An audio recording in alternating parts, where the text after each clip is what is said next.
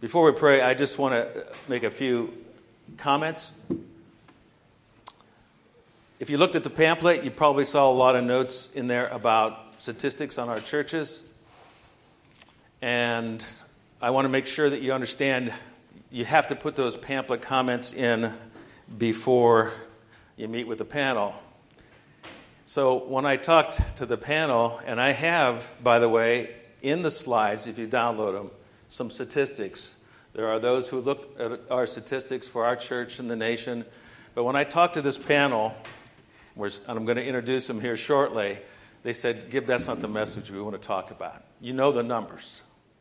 And so on their advice, there are brothers like Brother Wilf who has a lot of numbers. You can get all of the research. There's some in this slide, but you won't see it today.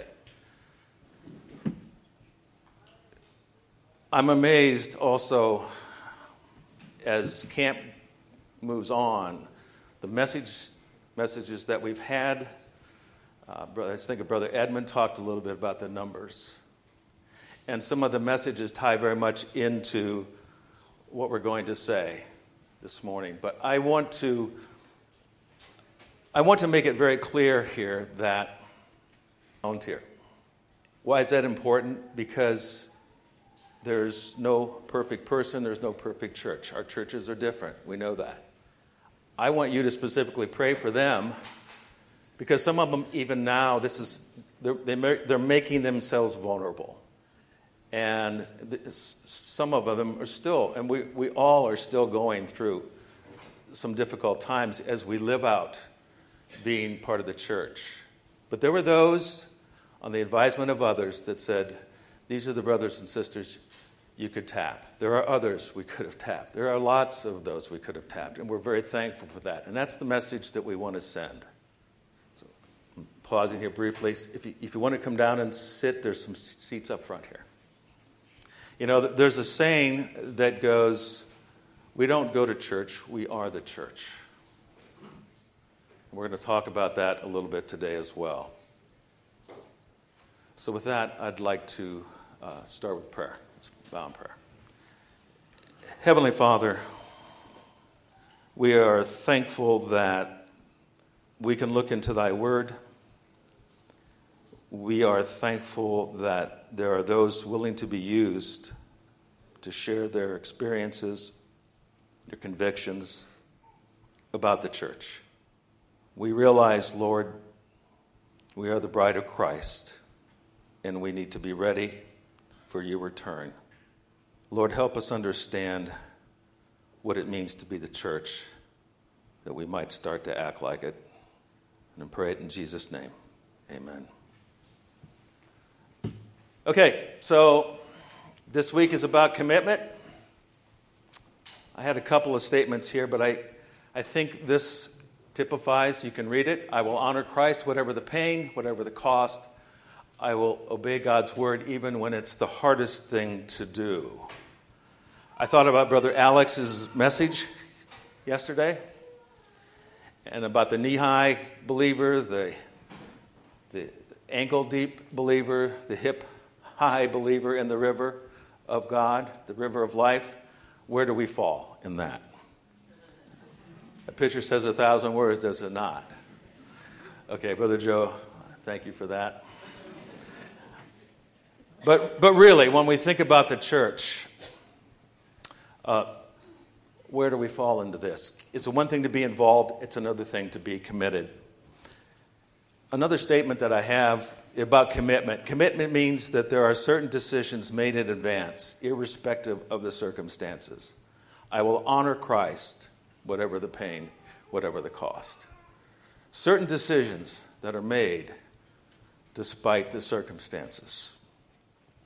So I'd like to introduce quickly our panel members, myself, Brother Joe from Beverly Hills, Sister Amy Lissett from Beverly Hills as well.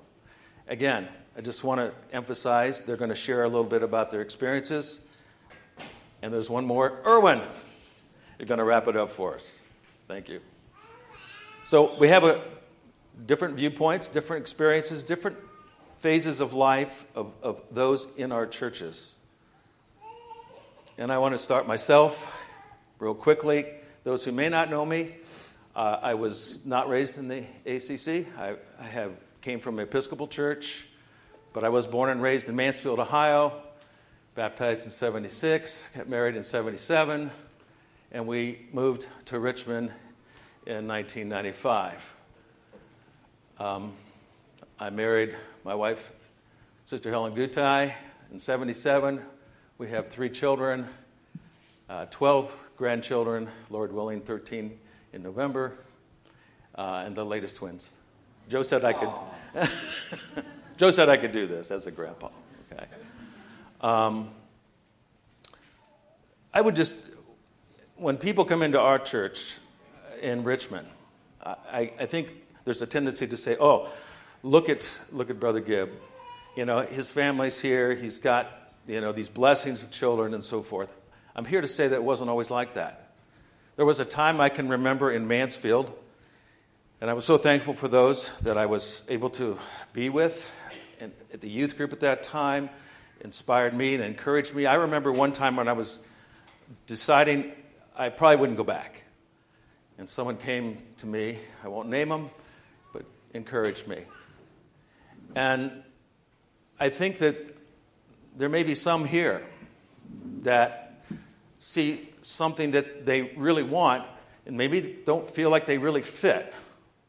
But you have to look at the bigger perspective. I think now what would have been so different had I let the discouragement settle in and not followed through. So I want to encourage, I could go into a lot of detail. We're on a timer and it's going fast. My mother was not in favor of me being part of this church. I had to battle that early on. I will just say, later on, she came to live with us, and as I held her hand during her dying moments, she said to me, "Thank you." That's what the Lord, and that's how He can work through those discouragements. I'm thankful that my children are very active in the church. And some of them are here. And we're going to share similar background, and Brother Joe in particular, as he talks about his children. But I'm so thankful that they are willing to be a part and active in the church. And you know, we had some, I'll just say this, and I won't put them on the spot too much, but we had a group, a sister church folks came, and we just they wanted to share a lot of things around the table. And they asked point blank, so why did you have to sneak out or something? But basically, if I remember the answer right, was we didn't really think about other options. With that, Brother Joe. Okay. You got the clicker? Yeah. Thanks. Oh, wrong way. Background. So Brother Gibb gave us kind of an outline, and he wanted to make sure you understood where each one of us are coming from. Oh, thank you. All right. Our AV specialist. AV. Okay, I'm going to put this right here. So Lori, of course, you know my wife, Lori Gruich. She's been raised by believing parents who came from believing parents. I was not. Okay? My grandfather was a Paymer, but he wasn't one of the good Paymers. Okay? Brother Tyler here, his grandfather was my grandfather's brother, right? He was the good Paymer. My grandfather wasn't the good Paymer. Consequently, I don't know, he stopped going to church at maybe, 17 in his teens. He stopped going to church. So when he met my grandmother, they got married, and they had their children. They were raised not in a Christian home. They went to church on Easter, and they went to church on Christmas. That was it, right? So my mom was not raised as a believing parent. It wasn't until my mom moved out to California, she got married to, I wouldn't call him an atheist. He had nothing to do with God, my father. And so she got married. They went to Uncle Bill's house, one in Phoenix, one Thanksgiving, and I think I was about 5, so the story goes, and I was out of control. And Uncle Bill said, you ought to take that boy to Sunday school. Okay? Consequently, my mom took me to the Methodist church down on the corner, but it was not Grandpa's church. It wasn't the church that she remembered growing up in. No, she didn't grow up seeing as a child. So she sought out Pico Rivera, which is now La Puente. And so that's how I got here. Now, she took me to Pico Rivera. 7 years later, she was baptized. Grandma and Grandpa moved out to be with their kids as they retired. And all of a sudden, they got baptized when they're in their 68, 70, right? So it all filled in. But I was not raised by believing parents. Perspective. Running your family. This is the only family up here. I'm trying to represent all of us. I have some recordings of Lori. She couldn't be here. But we asked Brother Gibb, family, what do you want? You know, as individuals, young family, established family, how do we get? Yes, he said. He wants all of that in 10 minutes or less. Purpose. Okay, we had to think about this. When we were asked about why we are active, why do we go to church, right? Why we didn't? We had to really think about it. We didn't. I don't know that we ever thought consciously ahead of time, but as we thought about it, it was pretty easy. Hebrews 10:24. We'll go this one.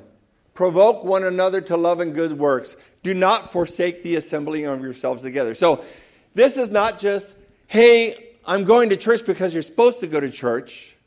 It's a biblical mandate that we're not to forsake the assembling. Okay? And I'll tell you how we got here, but really that's the verse, right?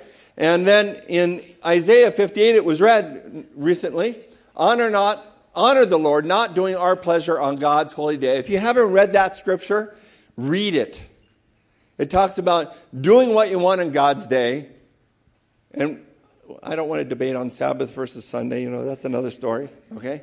But doing not your pleasure, but God's pleasure. And then what are we to do? We're supposed to serve as Christ serves. We're supposed to be Christ-like. Okay. Intentional. Intentional commitment. Brother Tim. Where's Tim? I saw him. Somewhere. There he is. Intentional. We committed intentionally. I'm going to talk to you about television versus the body of Christ. So I at first thought it was television versus church. When I was 17, this is what it was. I was a new believer. I was going to church. And one of my favorite shows, because I was a TV-aholic, one of my favorite shows was going to be on Sunday night. And it was like, go to Big Sing, watch my show. Because we didn't have all this, record it, right? It didn't exist, right? Go to Big... And I thought to myself, well, that's really not a question, right? When church is open, if I'm not at church, I can watch my show. But if the body of Christ is assembling, I'm going to go. That was an intentional commitment that I made at 17. And it wasn't rocket science. It wasn't this, oh, you're such a noble guy, right? It was kind of plain, right? I'm going to go to church. Go ahead and click Lori's. Lori Gruich here, live from Orange County, California. Being faithful to your local church often starts with good habits and intentional decisions. I'm at least a fourth-generation Apostolic Christian and was brought up going to church pretty much all day on Sunday for morning, afternoon, and evening services. I started attending the more modern activities like youth group, midweek services, and Bible studies when I could catch a ride with someone or drive myself. When I began to pray about a future husband, I asked God for two things. First, that my future husband would love God above all. And second, that he would desire to serve God in our denomination. Many of my prospects at that time did have a sincere love for Christ, but were on their way out the door. I really had a heart for our church and wanted to continue to serve God in the Apostolic Christian Church. When I got Joe's proposal, I have to admit I was not very excited. Though he seemed like a godly man, he had not been on my list. As I prayed about the proposal, God clearly answered my prayers. Regarding my prayer for a man committed to the church, after receiving the proposal, I called Joe's elder and asked him some questions about Joe as I did not know him very well. Does he have a job? Does he have any illnesses? To be honest, I was looking for a reason to say no. And then I asked the question that set the direction for our family. Is he active in your church? The elder said, not to try to persuade you, but Joe is at church when the doors open, and he's there when we lock them up at night. He's a leader among the youth. He attends area events and is an enthusiastic supporter. A direct answer to my prayer, and the rest is history. Anyone can be committed to their local church, but it will require intentional decisions and developing good habits each step of the way. Okay. So that simple decision of deciding to put the body of Christ above television, some 5 years later, I don't know that Lori would have married me had I not made that simple decision, right? And it really did change our life.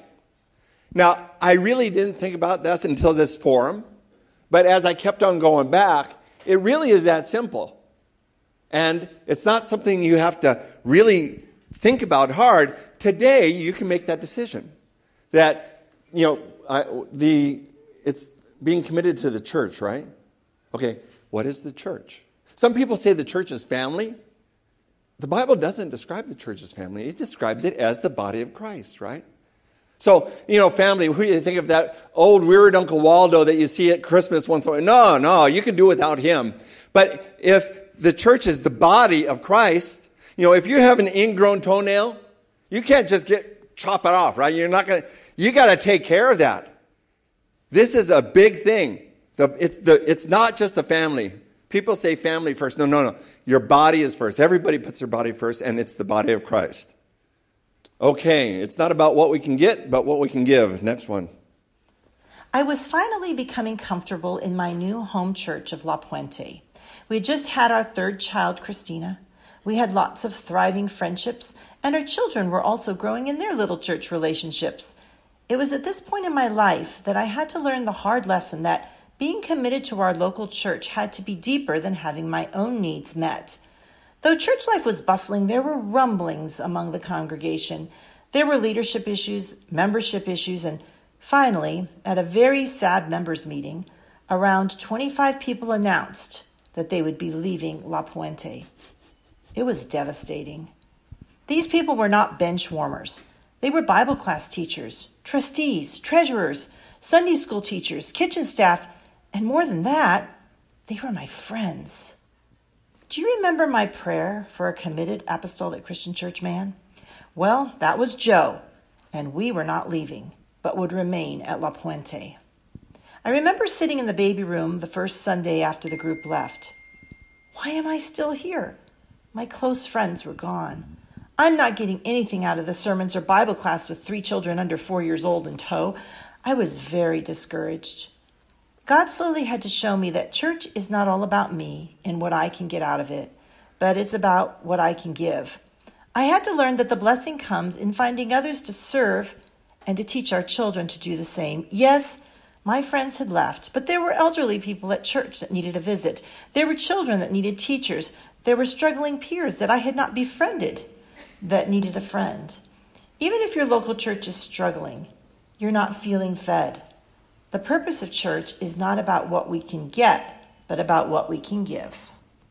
So if you remember that verse, it's the Son of Man came not to be served, but serve, right, to minister.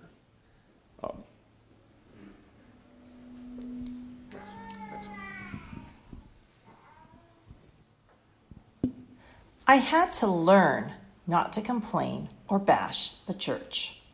In my early days at La Puente, I was sitting next to Joe's aunt during a particularly blah song service. I recall complaining to her that singing was dragging and not enthusiastic. She looked at me and said, "You really should not complain." I felt pretty embarrassed. Mind you, Aunt Joanne and the rest of Joe's family were very excited about church. They were not raised going to church regularly, and so they looked at our church with fresh eyes and a joyful heart. Compared to their life without Christ, church was a bit of heaven on earth. I soon discovered that Joe had the same mindset and did not tolerate complaining and bashing. I'm so thankful that I began to learn this lesson before our children were old enough to witness this attitude in me. Complaining does not help. It breeds negativity. Instead of complaining, we can get involved and either contribute with positive solutions to challenges or to learn to be content, even when things don't go exactly the way we want them to go. Okay. It was about the family. So we asked the children. Upon being asked to do this form, we asked the children why they were so involved in our local church. And each one of them pretty much gave us the same response. They just didn't know why we were asking the question, right? There's no other option. We pushed them a little bit and asked why they felt this way, and here are their answers, and I'll just read them for the recording. Dedicated to daily devotions. These are just comments that they made. They memorized scriptures. They had a biblical foundation for why we do what we do. Our home life had paralleled our life at church. There was not inconsistency. What was expected from us at church was expected from us at home as well. It is my church. It's my church. It's part of who I am. It's not because of what I get, going back to that last point. Church was not an option. No birthday parties, no amusement park scheduled during church activities. So that was always we found that even though they just kind of learned that if they wanted us to be here, don't schedule it during a church event. And we were okay if they scheduled it and we're not going. That's fine. But we had a prior commitment, right? They said family equals church, and we kind of talked about that. It's really not family equals church. It's the body of Christ. It's the body of Christ, and we're part of the body. Who else do I want to do things with? And don't have roast preacher for lunch or dinner. I'll turn it over to the next. Thank you, Brother Joe. Brother Darren. Thanks. So those of you that don't know me may not know me because I've only been Christian. It's only been about 8 years since I gave my life to Christ, and I've only been attending Beverly Hills for the last 12. Before that, I grew up Catholic from what I would call a church-going family. My parents took us to church every Sunday, sent me to Bible study, what we called catechism during the week, and sent me to youth group. They did, I would say, instill what we call today old world values. Back then we just called them values. Respect, faith in God, hard work. And I think that had an impact on my commitment and the understanding that God wants us to serve and how God wants us to serve, and I hope to be trying to instill that in my children. In the mid to late 90s, I started working with Bob Varga, and Bob and Leanne began inviting me to various church events where I could see the love and commitment that they had for the body of Christ, and that example, I think, started to... I clearly saw the same kind of example. And that example and the tremendous warmth in greeting that I got, even as a non-believer, was just so impactful that it just instilled an even greater understanding of what it meant to be committed to the body of Christ, and in particular that local body of Christ. And almost couldn't help but want to have the same kind of attitude. Over the years, as Bob worked with me, came to know me as a doer, I would say. My personality is a doer, and maybe more accurately, Bob would say a workaholic.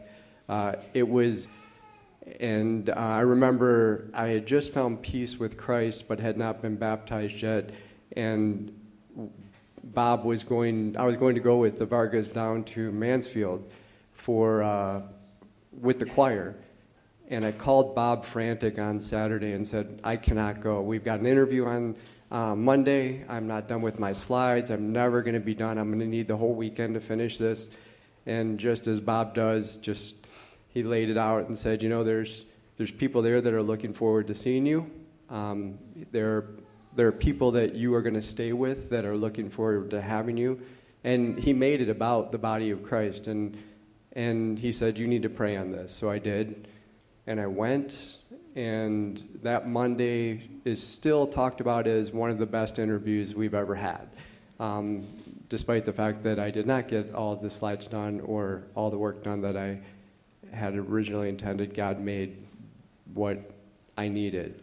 I think that the idea that we're all some kind of holic in one way or another, whether it's a TV-aholic or a workaholic, reapplying that is particularly important. And so I understood that I needed to realign that attitude of work and service and put that towards the body of Christ. And I thank the Lord that I've been able to do that over the years. I think that going back to the idea of seeing the example that the other members have and understanding Jesus' actions in John chapter 13 also continues to instill a desire for service. If you read the verses where Jesus washed the disciples' feet, his instruction to them is not serve the world, although we are called that to do that. His instruction is serve one another. That's what he says. Those, his friends, his body at that point is what he instructed them to serve. And so there, I think there's very clear instruction there, and it shows in the warmth that we have for each other. One thing that, if you were at my testimony 8 years ago, you may also know, is that I'm prone to clinical depression. My father was hospitalized for it. My youngest daughter was hospitalized for it, and I struggle with it. And there is a cure for it in service as well. It's really great the way God works, because I attended Brother Eric and Brother Ed's forum yesterday, and when you know it, God had a slide in there, cure for depression is service. And so not only is there a joy in it, but it is physically, it's healthy to serve, right? It improves our health, and Galatians chapter 5 will tell you that it is also an antidote for the lusts of the flesh. Service through the Spirit will keep us from going after those things of this world. And it is almost impossible to fully commit to serving the body of Christ and pay attention to the lusts of the flesh. So it's a wonderful antidote that God's given us. I will say that service is not without challenges. As you may have seen, oh, we're done. Apparently we're done. In the interest of time, I'll try and speak up. You may have seen on the first slide that neither my wife nor my children are believers or attend church, and that is a particular challenge. I will say that my wife has seen the enjoyment I have in serving the body of Christ, and I pray that 1 Corinthians chapter 7 will come to light and that it will influence her. And I pray that that my example will influence her in the same way that Bob's and Leanne's and our church body influenced me.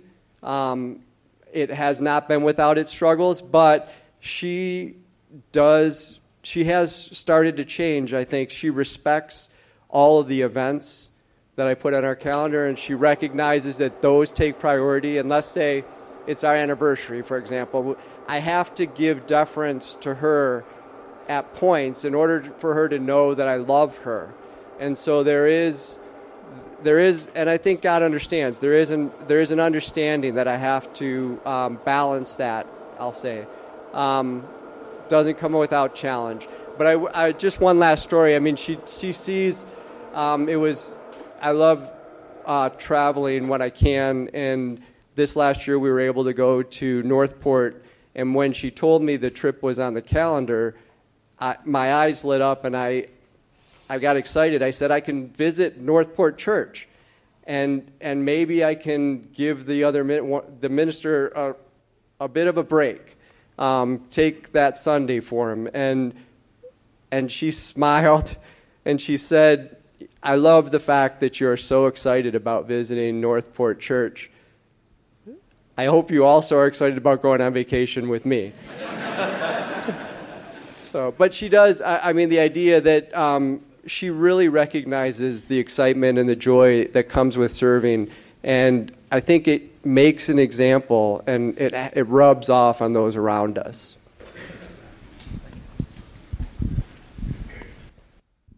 We tried to prepare for everything, but did not prepare for that.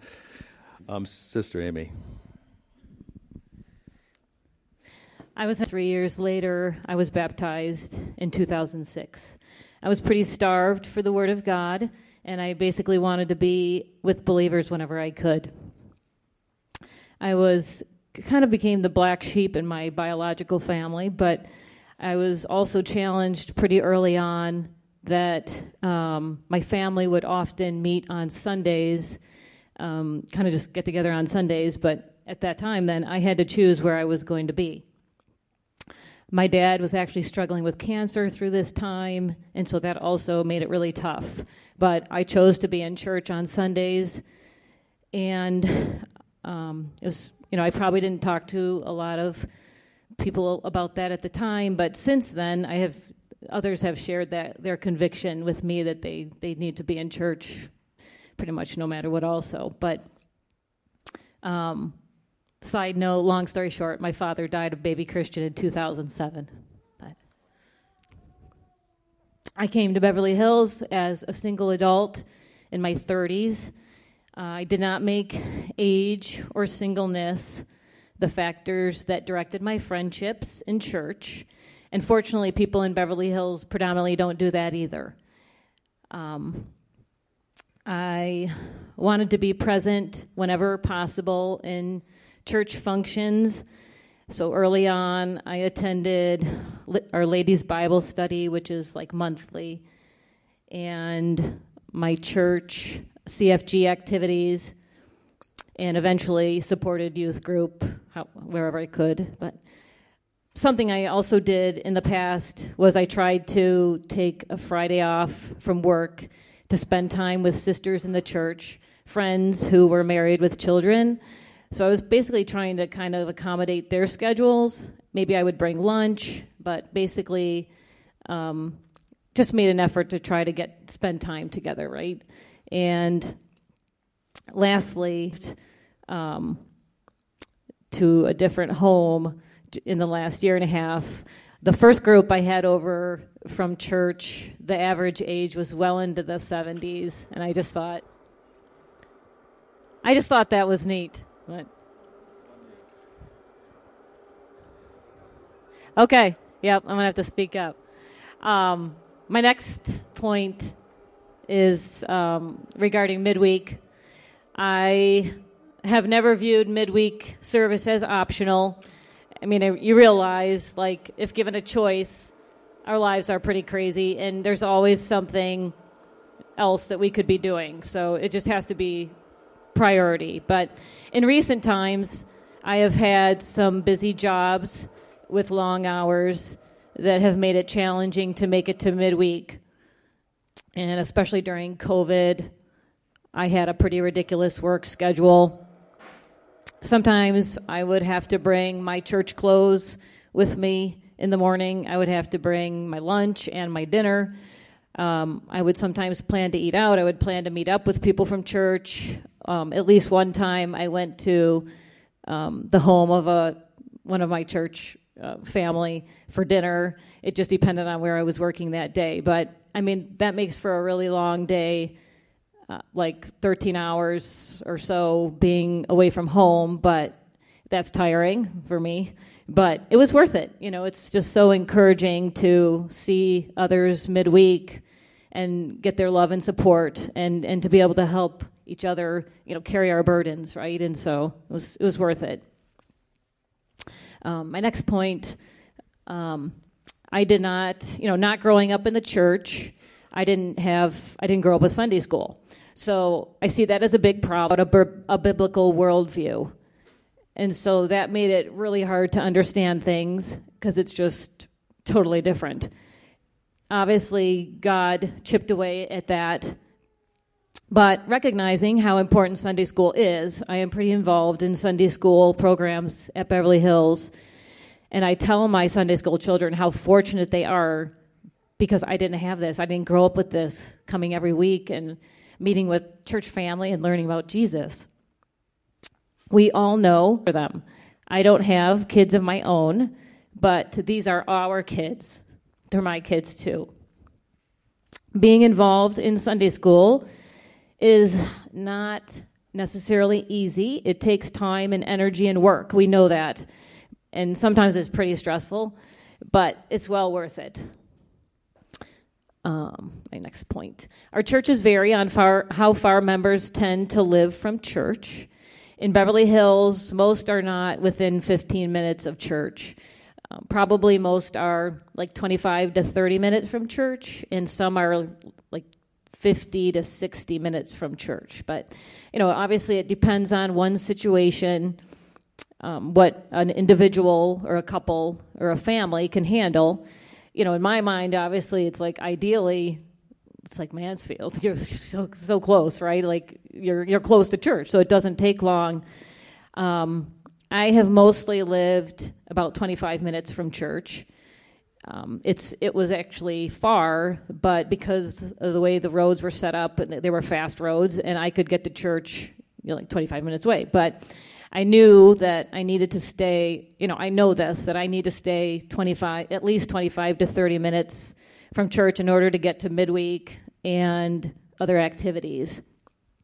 But given where my family lives and where my work is and then where church is, it's kind of tough, and it's kind of limiting, actually, because I see it as there's only like kind of like one area that is ideal because I live so far. But, you know, so very intentionally, I've looked at that, and a year and a half ago, I was suddenly compelled to move, and I just thank God that he honored all of that thought process and that premise, and he quickly moved me to a different home, but super nearby, and, you know, God just took care of it so that I wouldn't have to be stretched further and living farther from church. But my last point, some people might be wondering why, as a single person, I would come to a small church with seemingly little prospects of marriage, potentially.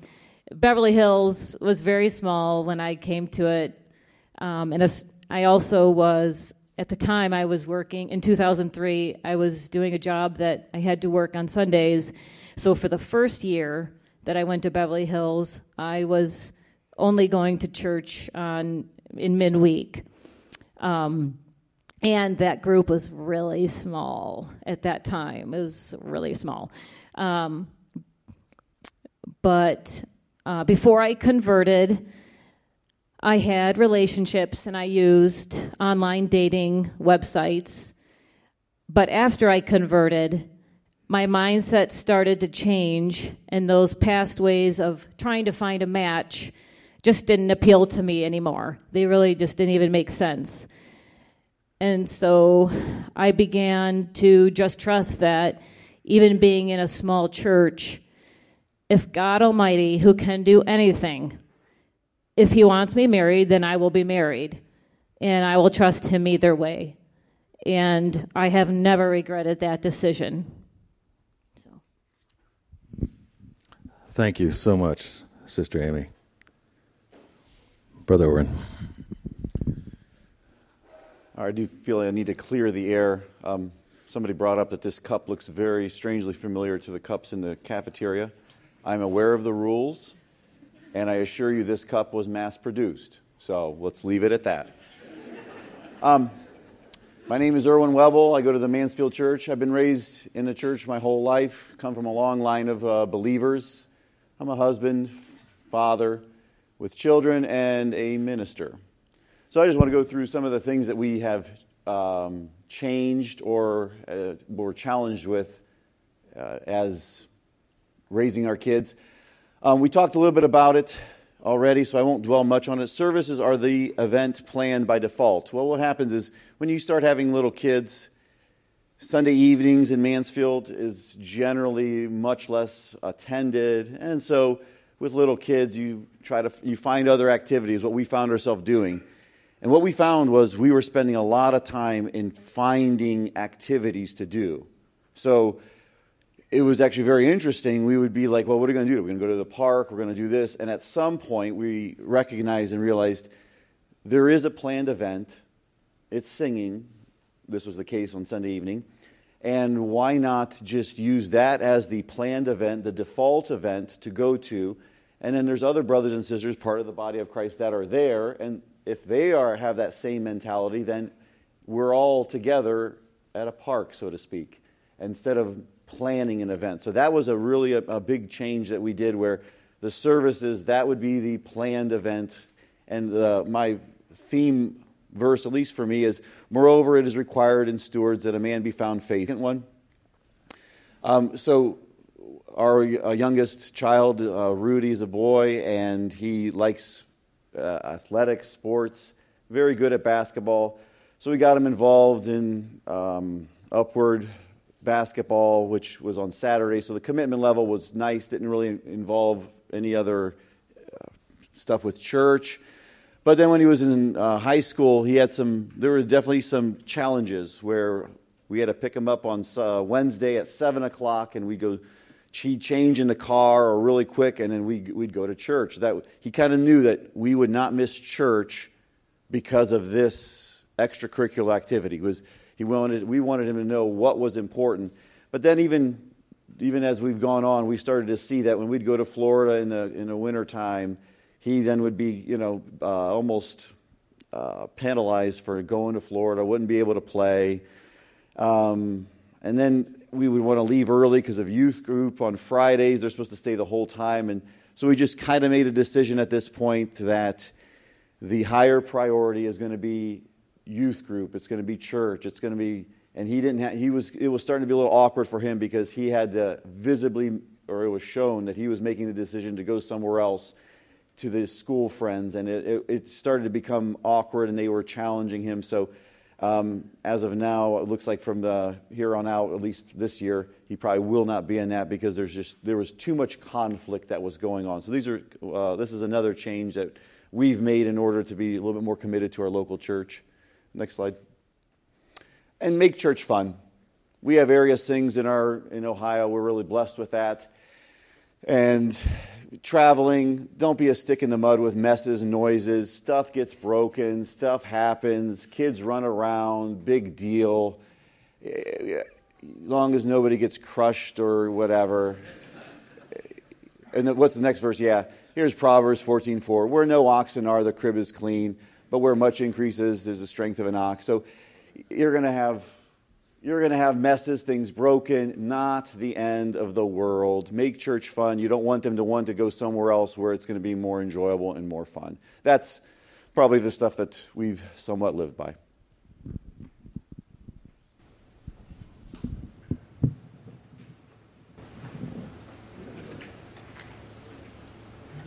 It's very rare I end early, so enjoy it. Am I on? Okay. All right. So some concluding thoughts, and then we're going to try to open it up for a few minutes of discussion here. What are the ways? I hope you saw some similarities here. But, by the way, is this the time I get to tell stories about how my wife had to chase you in Mansfield? First restitution was your wife. Oh, but his first restitution was my wife. That's interesting. But that's the kind of dedication and commitment it takes. I hope you saw a common theme here among all of these believers, and they all have different aspects and their different positions in life. I thought about last night, I thought about Brother Sasha. I mean, if you listen to his testimony, and he one of his main takeaways was, first one he mentioned was the support of the local church. We could have ended the forum that. This week in our class, my brother-in-law talked about those who have left our denomination, and they come back, Why do they come back? Because they miss the trust of the people and the fellowship we have here. This is not a forum on 10 easy ways to bring our churches and revive them. This was a forum where we start to look at who we are as a church, starting with you. And I think some common themes you're going to find, and I want to go through those a little bit. Number one, you got to be there. How important is it to be there? You heard it, every one of them. Number two, you got to get involved. This is where I get to plug our local church here in Richmond. You see, I have this T-shirt on, right? There'll be people outside the doors that will be taking collections for our trip. No, I'm just kidding. Our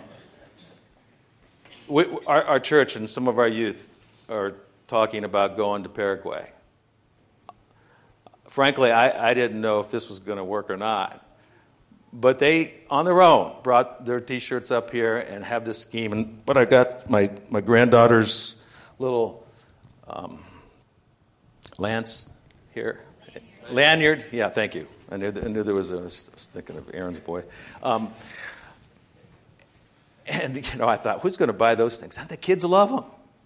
And I think now we've put it out there. And I sat and talked to my son-in-law, and I said, you know, this is going to be real now, because now you're committed.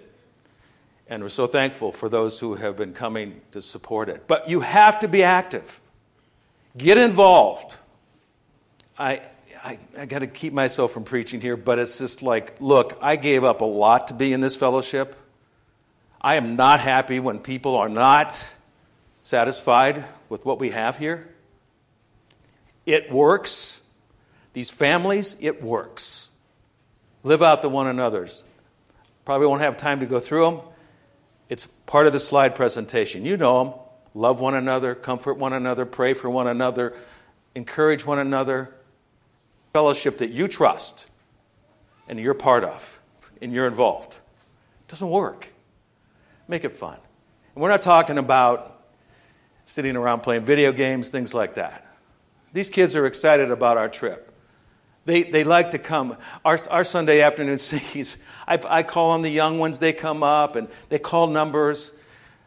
And I realize, look, I mean, this kind of works maybe for Richmond. It may not work for you. But there are ways you can make it enjoyable for your children, for your families, and those who may not have families who are part of your family. You make them part of your family. There is no age discrimination here. That's the way our churches are. That's the way the body of Christ is. We need to start acting like the body of Christ.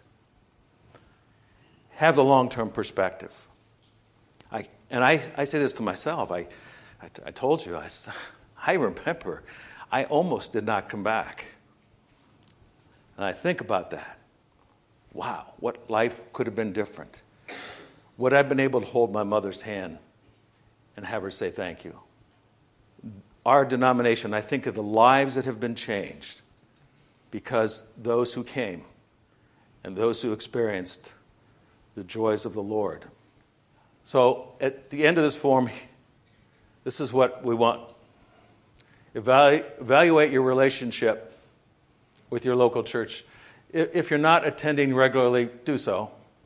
Become a member. When I say that, this is not something you sign up. We know doctrinally, you don't have to sacrifice any doctrine here. You know me well enough. But if you're going to be involved, you need to be a believer in Christ. And understand every believer needs to be active in the local church, which is the expression of the body of Christ on earth. And Brother Joe touched on that. And he gave me this kind of last slide here to kind of sum it up. Be focused on watering your grass that you don't have time to check if someone else's grass is greener. Quickly go through the one another's, just real quickly. Love one another, prefer one another, judge not one another, receive one another, admonish one another, serve one another, forbear one another, forgive one another, comfort one another. They're all scriptural. They're in the slides. Download them. Take a look. Exhort one another. Consider one another. Amen. Yeah, go ahead. Yeah, just to follow up. When you're thinking about, as you become active, as part of the body of Christ, don't be that ingrown toenail. Okay? Yeah, and we also need to be aware, as if there is one, as part of the body, we need to take care of it. Not chop it off, we need to heal it. And then also know that when you leave, we grieve. Thank you. I don't normally watch very many movies. There is one that I do kind of like, and it's actually pretty good for us doctrinally. It's called Hacksaw Ridge. Anybody ever see that, Hacksaw Ridge? You know, about the CO, conscientious objector. True story. Desmond Doss went into armed battle without a weapon, went on his faith, carried the Bible with him and everything. And I remember this one scene in the movie, and this is not something Hollywood blew up. If you really do research it, you find out that Hollywood left things out. But in front of his commanders, he said, and they challenged him, "You're going to go into war without a single weapon to defend yourself." And he said, "Well, it just seems to me like there's so many people in this world that want to tear it apart. It's not such a bad thing to want to try to put it back together." So questions. Or experiences. Sure. There is no mic, unfortunately, I'm told. But I don't know why they said that. There is one. I don't know if Martha. Here. Okay.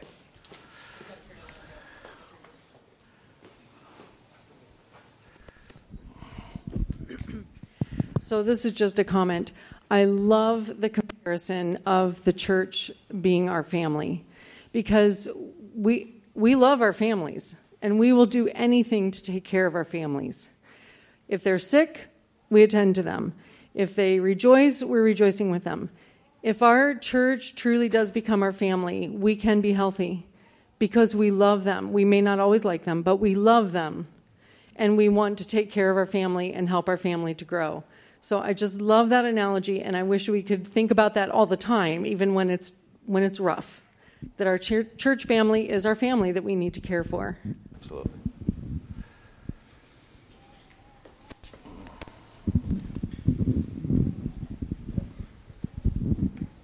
A question for any member of the panel. For new attendees to a church, do you have a protocol or something that your church or yourselves have found that works? Or is it organic and you treat new folks differently, depending contextually on them and perhaps how they're responding to your welcome?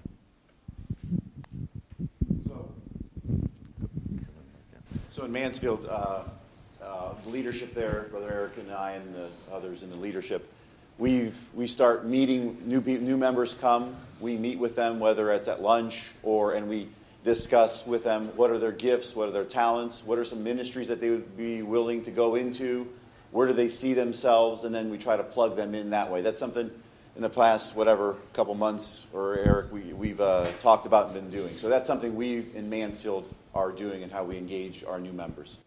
Also, if I can add, if it's just a person visiting, not a member, are you talking about a person? Either, okay.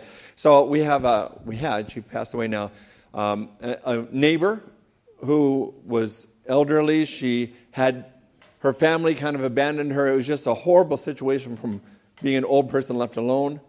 Our family, Lori made it a purpose that once a month we'd have somebody for dinner, and we ran out of all the somebodies that we knew. And she sees this lady on the street walking, and she invites her to our house for dinner. And in conversation, long story short, could we come over to her house on Sunday? Well, we go to church on Sunday. Can I come? Well, sure, yeah, but it's far away. I'll come, right? Long story shorter, she comes, and the organic part of it is all the people that were of her generation just kind of gathered around her. And as we started to take her to, we'd take her to big sings at Lawndale, right? And all the bubbas with their, head coverings tied in front under their chin would sit around her, and she just felt so loved. So, it's amazing how organic it can get. Other questions? I just have a little bit of a personal testimony about this. I gave my life to the Lord in 06, and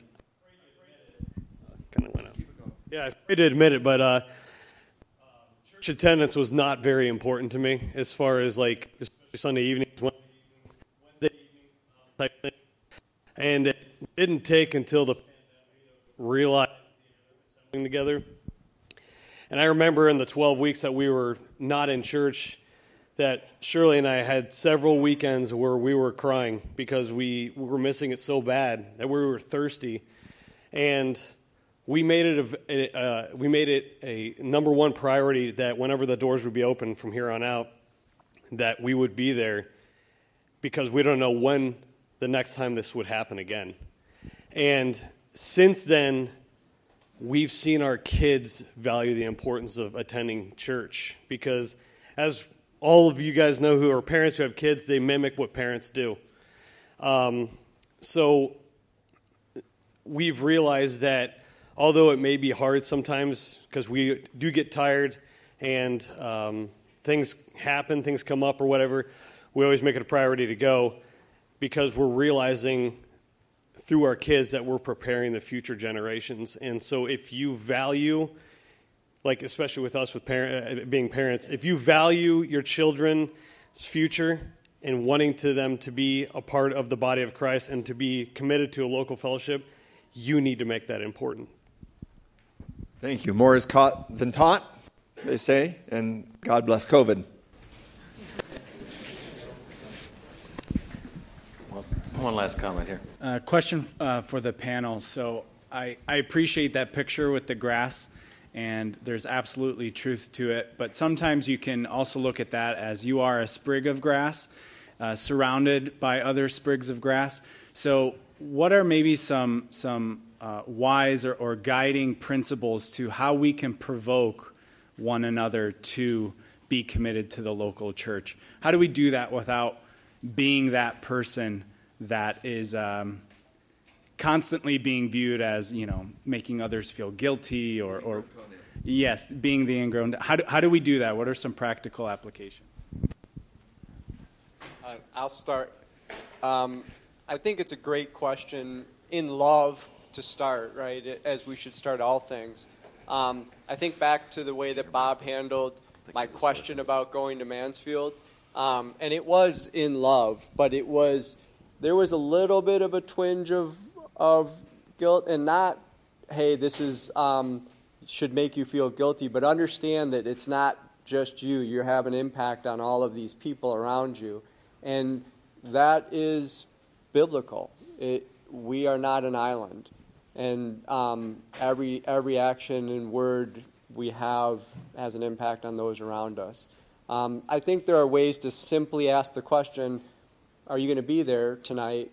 And if the answer is no, simply, we'll miss you. We look forward to seeing you, right? We look forward to seeing you, yeah. Yeah, I know early on when our kids were young, there were not a lot of kids in Sunday school, but we always had Sunday school in the snow because we don't get snow. We have to go find snow, right? But sometimes it would just be us and the cooks, But that wasn't bad. It was like 12 of us, 12 kids plus the... But we resolved that even if it's just our family going, we're going. And don't be sad, right? So sometimes it's just going and being a positive example and reaching out of your comfort zone, because, it is not my... I am blessed with a wife who can talk and strike up conversations, and, she can, work on the hearts of people, right? And I want to work on the things that are broken, like, these were broken. I fixed them this morning early. But we have our strengths, right? And so we need to work on our strengths, but if you're not there, nothing's going to happen. And I think we're out of time. Yep, there it is. Okay, we're done? We're done. Thanks. Thank you.